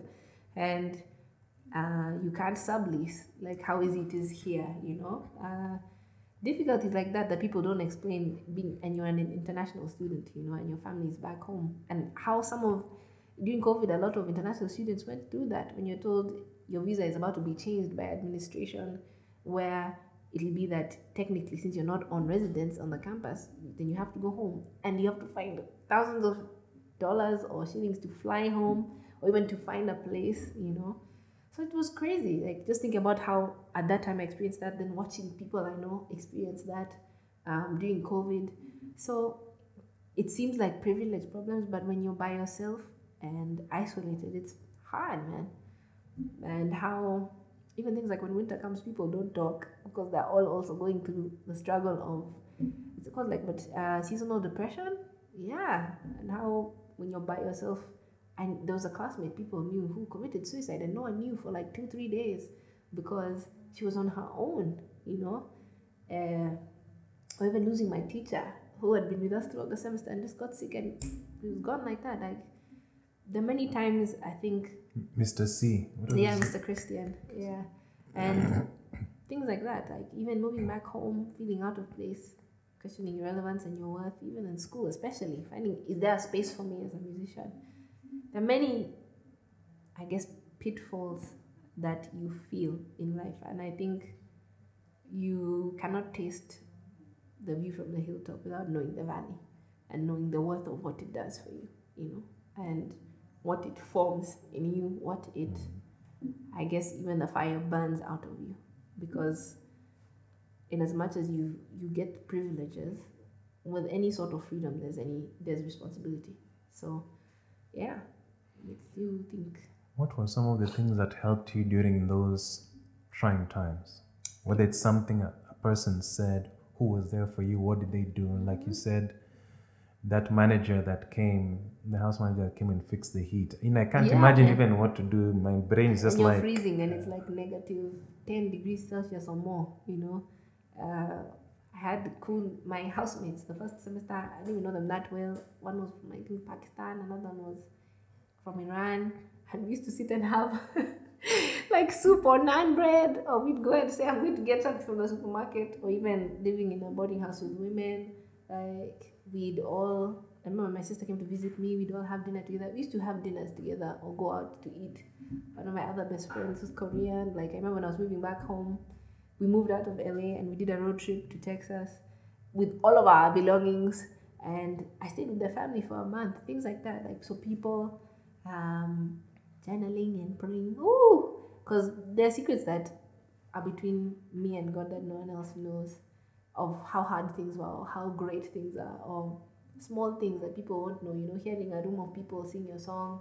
For me, that's why I even wrote that in that post because it was real for me. Like hearing people sing with me, whether they they were part of it, you know, or not, knowing that they're like, I know what it feels like um, to wait for hope to be birthed in you. Not necessarily just because it's coming. You know, not everyone will see you at your darkest, but you know, knowing that those guys could sit and sing with me in a room or even sit and listen to me, I do not, oh, I'm really about to cry. Okay. I do not take it for granted for every person, even when people tag me in things on Instagram. I say thank you because I'm like, you don't, you can use your time differently. You, wow, I'm really gonna cry. But you can, you choose to listen to me, you choose to push my music, you choose to share it with people. You know, that's what gets it around the world. That's what tells us that, like, for real, there's someone who needed to hear what you wrote, even though it was in the worst or whether it's the worst or best of circumstances, and you become a part of someone's life in a way no one else can. So, yeah. And I think that's why your music is powerful, being courageous enough to share, even though you might mm-hmm. consider it private. Mm-hmm. What I feel musicians do, singers, songwriters, is you help us articulate things we can't, we don't know how to say.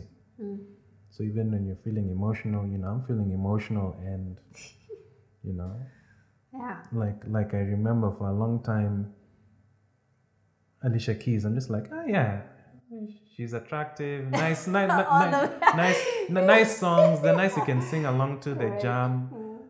But the moment I broke up with my girlfriend, Listen. or rather when she broke up to me, like everything makes sense. Oh my goodness, falling in and out of love. And, oh, Mm-hmm. Yeah. can you be the pages of my diary? Oh my God, I can keep your secrets. Oh my like, God, like everything it. like uh, it was like a jigsaw puzzle. Like Yep. everything just.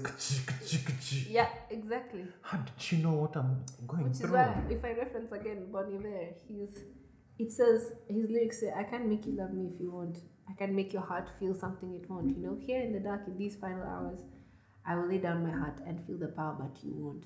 You know, how many people around the world can talk about rejection, whether it relates to relationships or even just in opportunities? Like you feel, in so many ways, sing- songwriters or even just people who make music, even instrumental. You know, if I listen to Clair de Lune by Claude Debussy, uh, that music was written hundreds of years before I was born. You know, um, but it has the same lullaby effect. You know, I won't tell you it's a lullaby, but if you hear it, you'll be like, eh, just a piano, just it's like the I think it's the call of a loon or something, um, of the moon or something like that. Um, but you understand. I don't even have to tell you what it is, you know, Yes. because you know that emotion.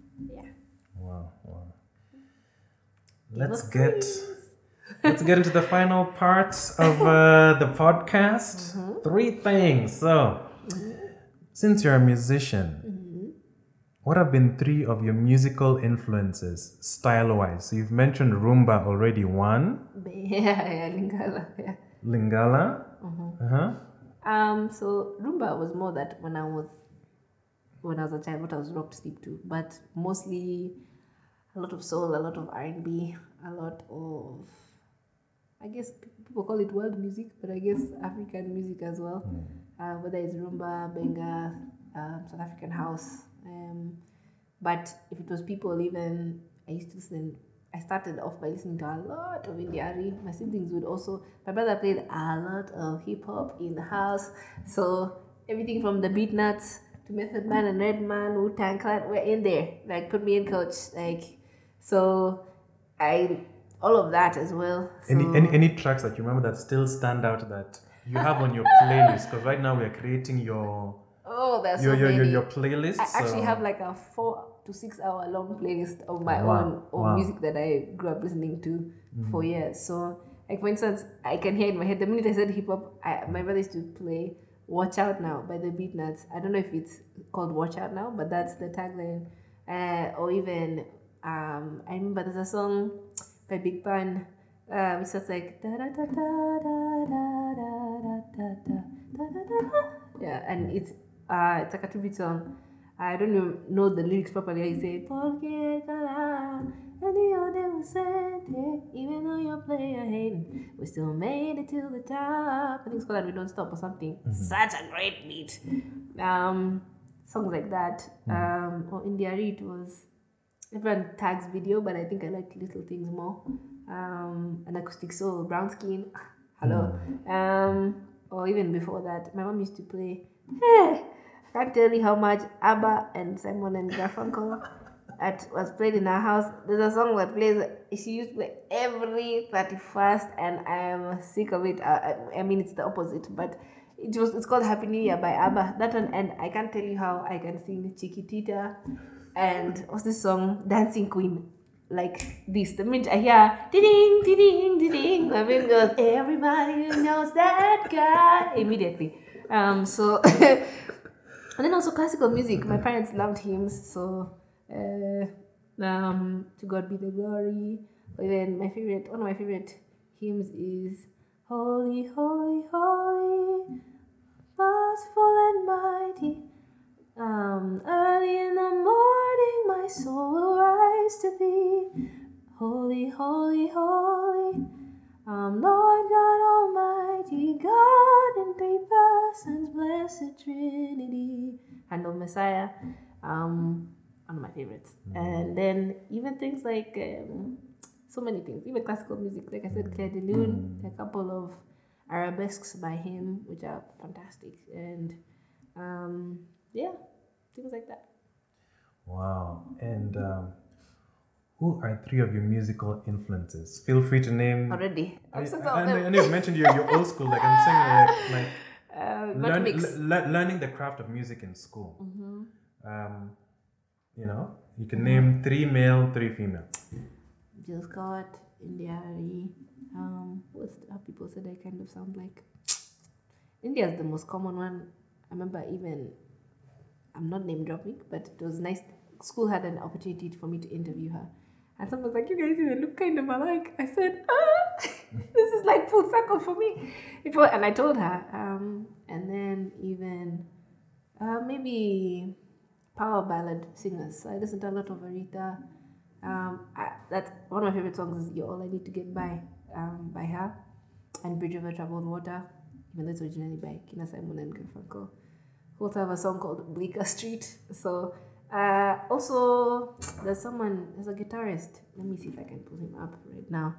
My sister used to play him a lot, um, and he has a song called. So some, I love a lot of instrumental music. Ah, his name is Andy McKee, and it helps me think about melodies differently. Um, even Richard Bona, even Kida Papa Wemba, and my mom loved Papa Wemba, Jonathan Butler. Oh, he had a song called The River that I think I know by heart because of my mother. And Suzanna Owiyo, even that's one of my favorite songs, which I don't even think is, it was like a bonus track, and it was called Ulongo.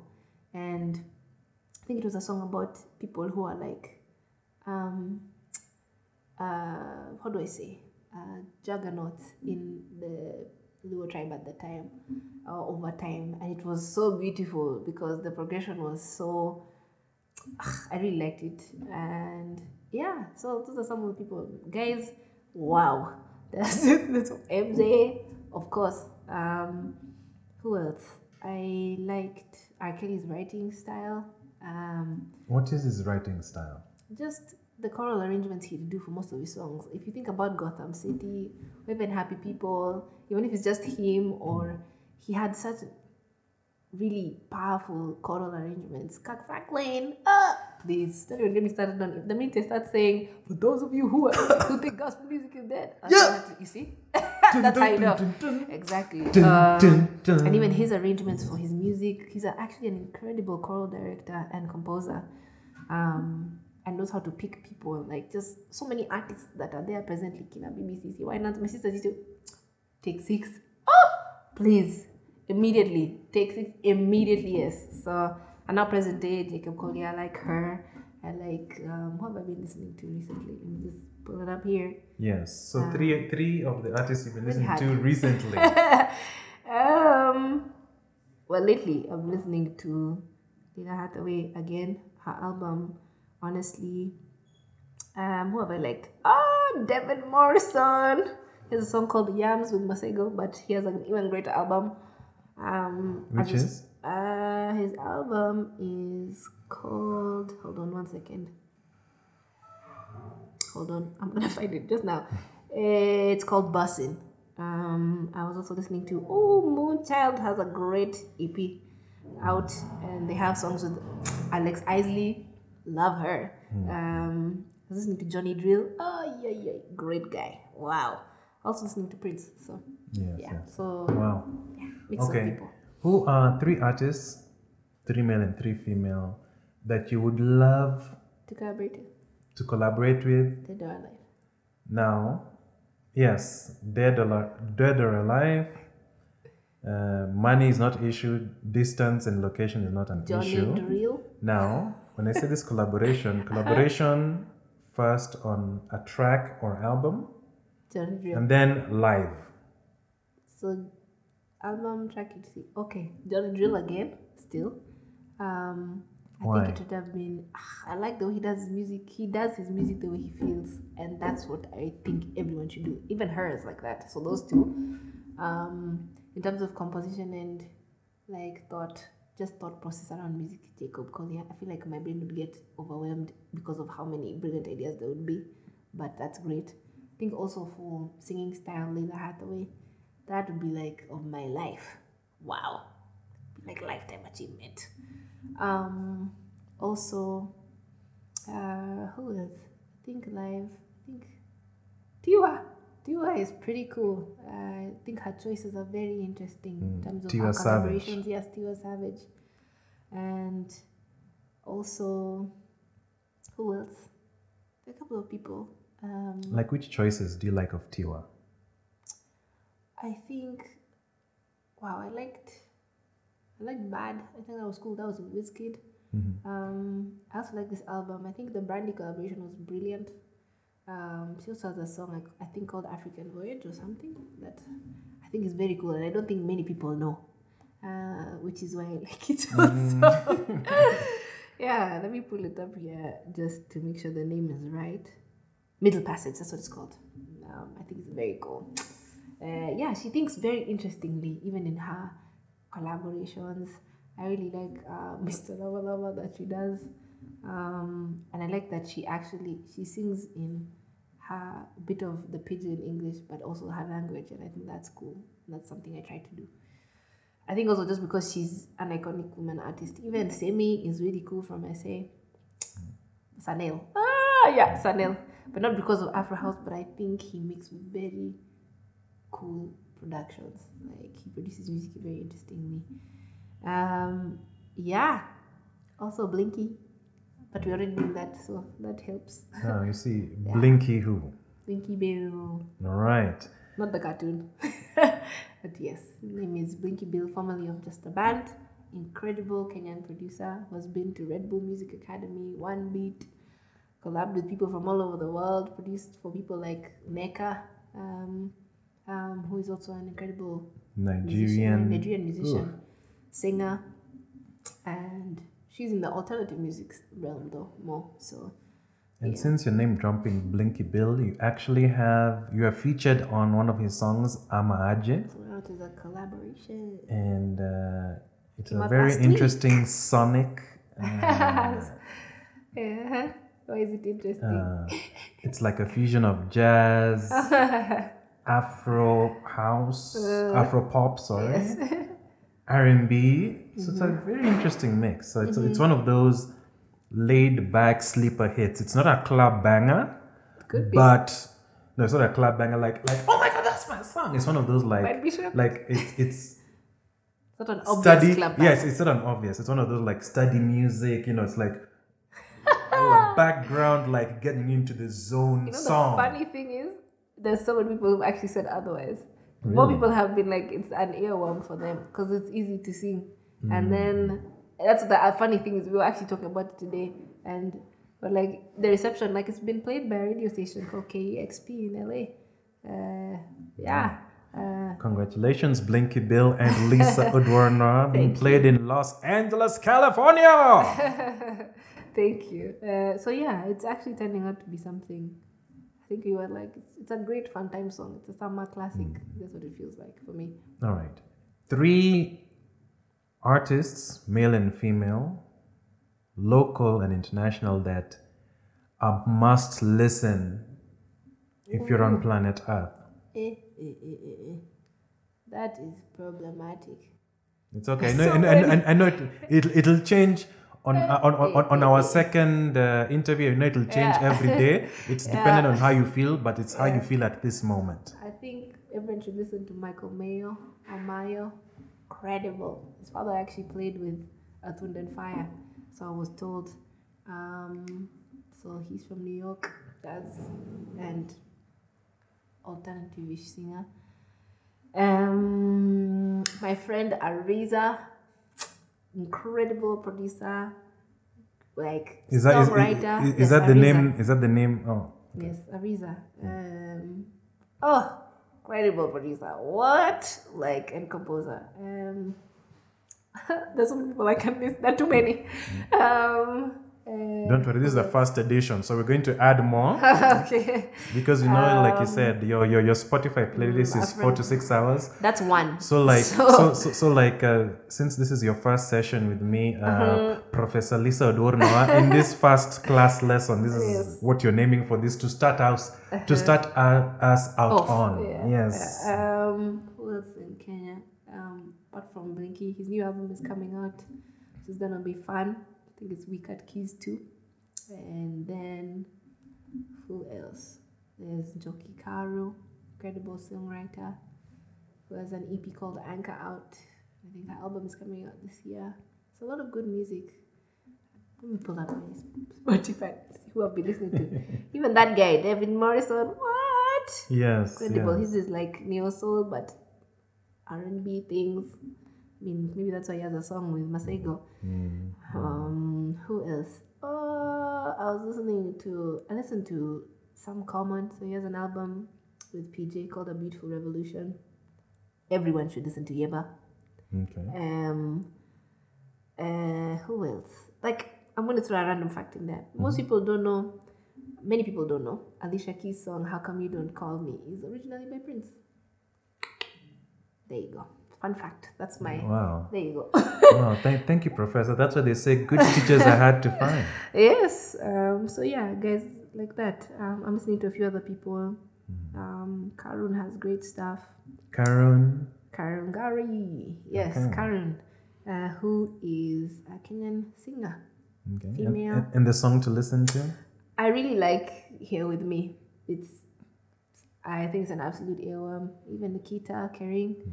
Uh, those are local, those are women. Nikita Kering, the song to listen to? Everyone likes X. Um, she has a song called, I think X is great. Beautiful choice of melody. Don't play. Phew. Um, it's about to play right now. Um, um, it's called, I think Crossing Lines was good. Or Forget was also good. You're right. Um, I think in uh, Reset Rewind by Bien and Aaron. Also, that's recent, recent rewind. Reset. Oh, reset, rewind. Yeah, they just put out a video. That song is beautiful. Had a great time doing the background vocals with my girl Xenia Manasseh. I'm not sure if her album's come out this year, but also great singer, songwriter. Wow. Those are mostly local, so you're welcome. Yes. um, internationally, my friend Maro, incredible voice. In fact, Mara is one of the people that you've had uh, a lot of collaborations with, but that one we're going to get into next time. Mm-hmm. Yeah. So there you go. I've given you a couple of people. Maro, internationally, also Aston Tour. Um, yeah, those are people. Tim Reynolds. I'm going to put all my friends. but yeah, those are incredible people to listen to. Yes, I do appreciate you allowing us into your living room. Thank you. Uh, it's been an honor. You're welcome. And before we finish, you know, you have to finish off with you finish off the music section. So Uh-huh. we're finished. We now still remaining with three books and three movies. Can I combine them? I'll give you some movies and some books. Sure. Let's start with the Uh, books. books. I'm reading, I think Jordan Peterson, anything he writes. One. I'm What is it that stands out, especially with what you're reading? Which one are you reading right now? um, 12 Rules for Life. I also have Beyond. Um, that's the second book. What, what's the one idea that's really hitting you, hitting home for you? I think just the way he articulates things that we think are normal in life, but not everybody knows or says is normal. Uh, if, as people say, if there is a normal. Uh, but I think because of how relative things are, we don't realize how there are certain things that we're taught in life. You see, for example, like compassion, kindness, um, even things like order. We think we don't need rules, but they actually it's like banks of a river you know chaos results when we're left to our own devices and we make everything so relative that even de- finding definition is hard Song number um, 13. Chaos. also i say many things and i don't Yeah, you remember said so many there you go chaos. you're gonna have to find it Yes. but yeah Chaos so would be a good song. that would be interesting but yeah um so yeah i think he's a great writer and he he thinks through things so that when he says them he doesn't regret saying them. And i think mm. that's something everyone should do.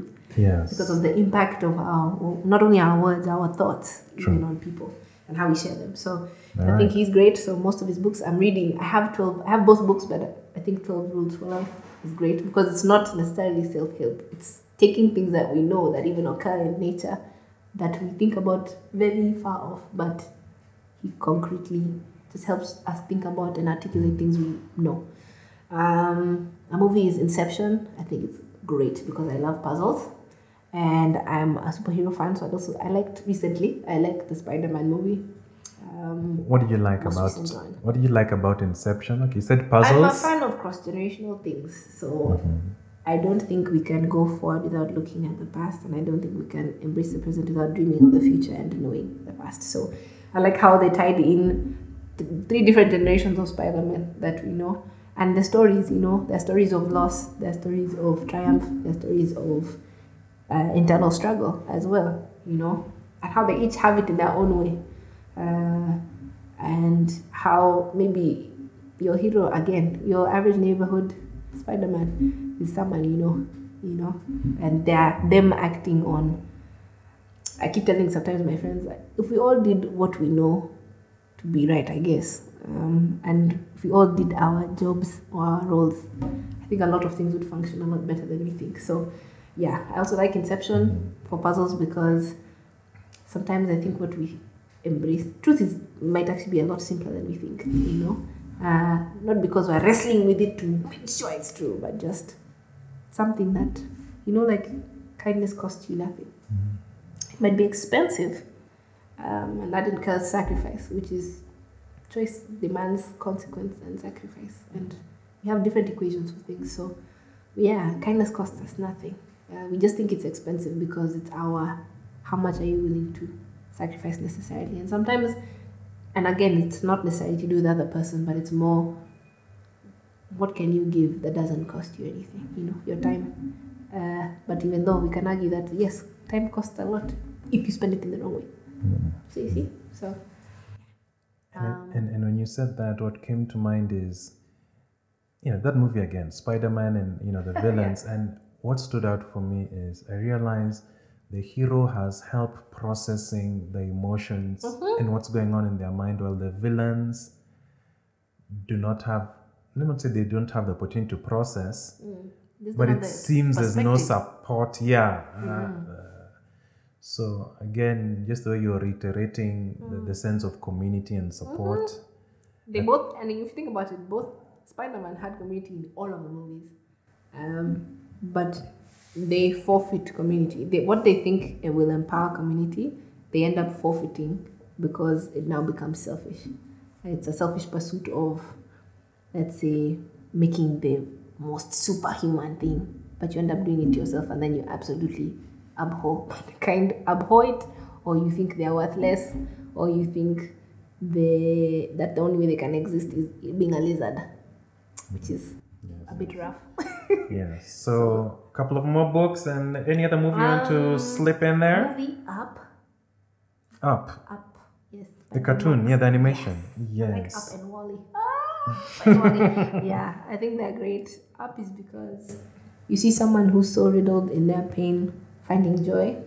And I think that's something everyone should do. It's like even though there's another movie where they you see the girl's emotions in her brain, you know, joy, sadness. Inside Out. yes, Oh my, inside one of my favorites. Oh my god. Absolutely. Uh, even Wally. Wally is we see a machine with a heart, which is kind of like how we are. You enter a capitalistic world, you're like, get the money, get the money, but then everyone who has the money is telling you it doesn't really matter until you're alone and you have either no one to share it with or people who absolutely do not value you because you have all the money and you give them all the access to, to it in the world or you do something great and people are just like okay, we don't care. You know, we just want access to you because of those things, not because of who you are. Which again goes back to the thing for connection. We seek it on so many different platforms, but rather than just being like, "Hi, are you okay? How was your day?" So don't be like, "I need to send this. I need to see blah blah. I get skip this." You know, I have no idea what my boss might be going through, and I don't necessarily need to exclusively know, but if I offer some vulnerability, you might find in most cases people might offer it back even when they're terrified. Wow, wow. Any other books apart from uh, from Jordan Peterson, our, our, our, our, our, our fellow lecturer, you know, Professor Lisa, uh, Dr. Peterson. For personally, for me also, um, maybe it's just because of my belief system, but I think the Bible is great. I think because of not just how much peace it has offered me. There's so many people. I think remove the practicality of it in many ways. Uh, just because, for instance, um, there's a verse that talks about be transformed in your mind, in the renewal of your mind. And the idea of transformation sometimes is linked to forget everything, do this, and you've transformed, yeah. And you, but you, it's about like reworking, reworking your brain. Dr. Caroline Leaf talks about your thoughts are like trees that are alive and you and trees that are dead. The bad ones are like trees that are dead or dying off, you know. And the transformation of your mind is this is a dead tree. How did I arrive at a dead tree? Do this thing. I felt this thing. What triggered you feeling this thing? You know? And you see, you do not conform anymore to feeding. You can't feed dead trees, you know, but building or planting dead trees, you know, or planting seeds in ground that won't sire living trees, you know.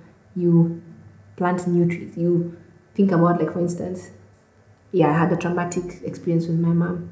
Okay, but I ended up doing music. Okay, what does music do for me? It brings catharsis. Okay, what happens when I feel that thing? Um, relief. I feel peace. How many different ways can I have a peace in my life? Now I'm going to the life. Okay, when I journal, when I sing, when I spend time with people. Okay, how many ways can I incorporate that into my life? And how many on this day I'm feeling this particular anxiety. Can I call someone? You see how it has gone from there was this part that felt dead where connection was harmed in the trauma of my life, but how I've re articulated connection again. Yeah.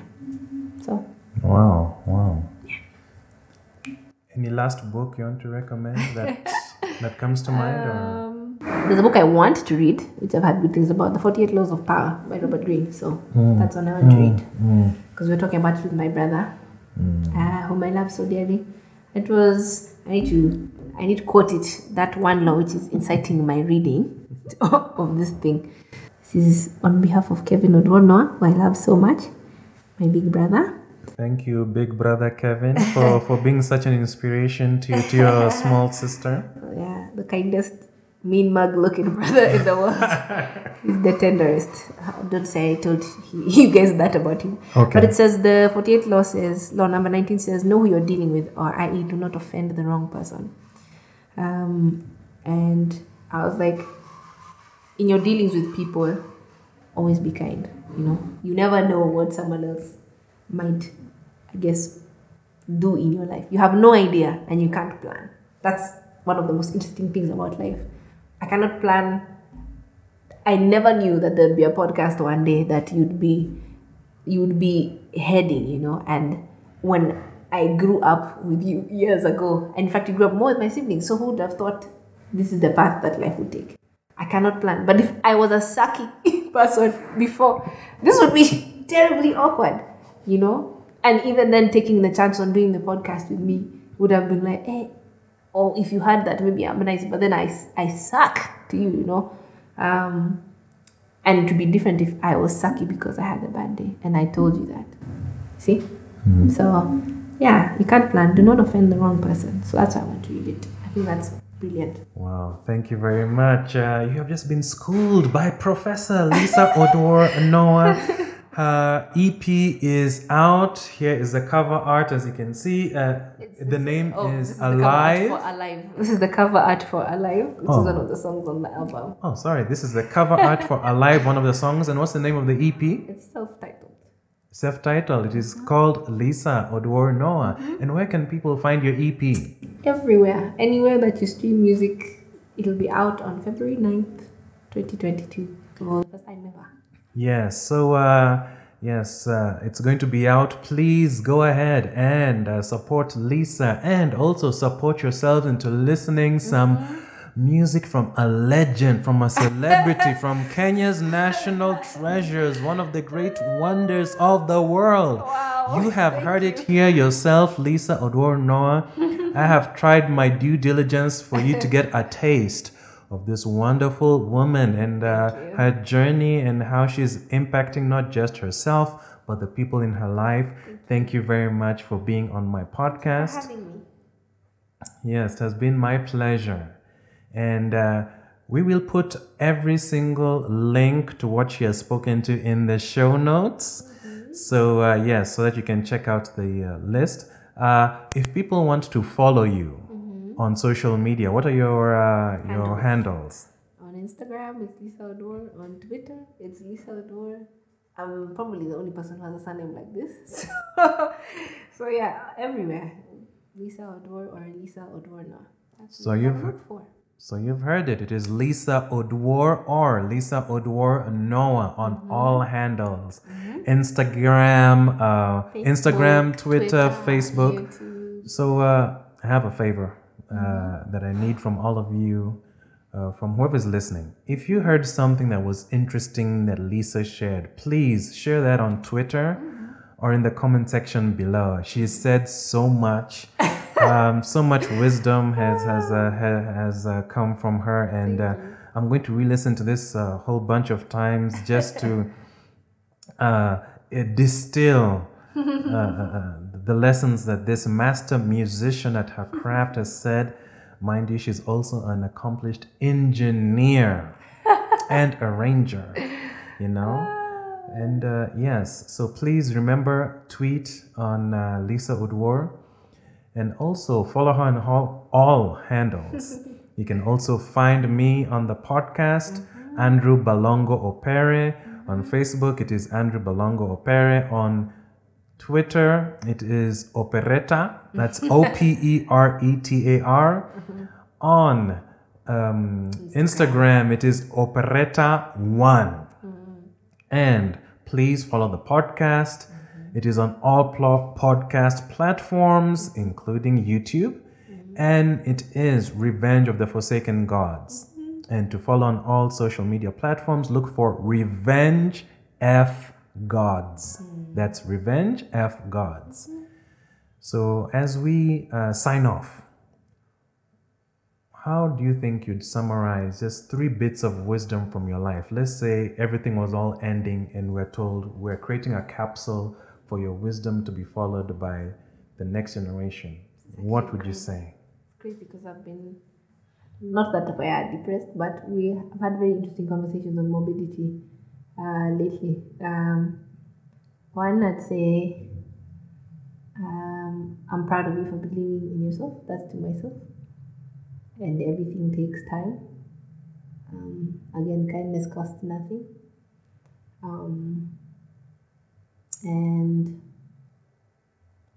I hope I hope that everyone knows in whatever they do, there's always space for them. Uh, there's a way that you do things and that you say things and that you tell your story that someone somewhere around the world needs to know or hear or see you do the way you do that thing you do. Um, so yeah, don't don't give up. Thank you very much, everyone. It has been Lisa Oduor and Noah here on mm-hmm. the Revenge of the Forsaken Gods podcast. Mm-hmm. And thank you very much you for for being me. here. Yes, if you've liked this episode, like it, mm-hmm. share with your friends, share with your enemies, share with people, and remember to go out and get that album. Self titled Lisa Oduor Noah. You will be thankful for it. And if you do listen to the songs and you feel a particular way, please do share. Uh, feedback, I think, is one of the things that is needed for a creative. How did this song uh, speak to you? So, thank you very much. Thank you. You are now listening to the Revenge of the Forsaken Gods podcast.